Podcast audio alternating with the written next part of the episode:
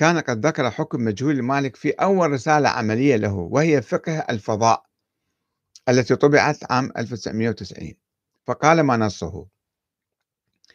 القسم الثالث المكان المجهول المالك المكان.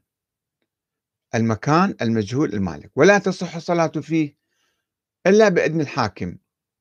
افترض حتى لو الدولة مسوية مسجد ما يصير تصلي بهذا المسجد أنت؟ هذا مسجد الدولة. إلا بإذن الحاكم الشرعي الذي قد يكون مع اشتراط دفع البدل. يعطي إذن الحاكم الشرعي يعطي إذن مع اشتراط دفع البدل. أنت صليت بهذا المكان تروح تدفع مثلا آه، مقدار الوقت اللي استغليته فيه. وقد يكون بدونه. بس هو كيفه؟ يعطيك إذن. مرة يقول لك روح ادفع البدل مرة يقول لك لا لا تدفع ما يحتاج تدفع البدل. وهذا متحقق في ممتلكات الدولة من عمارات ووسائط نقل على اختلافها. حتى بالطيارة أنت لو تصلي لازم أيضا الصلاة ما تصير صحيحة.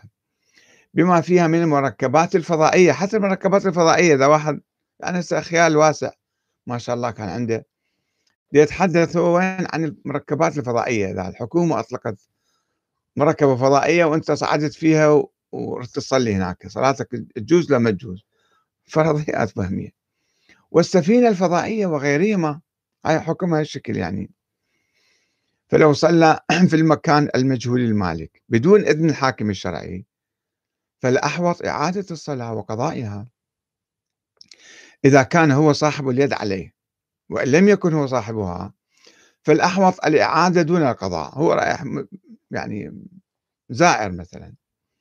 وليس لصاحب اليد الإذن باستعمال المكان المجهول المالك. ما يقدر مدير المدرسة يقول لك إيه نعم تعال صلي هنا مثلا. أو مدير المستشفى أو مدير الجامعة أو مدير كذا. لا. هذا فقه الفضاء كتاب الصلاة مكان المصلي.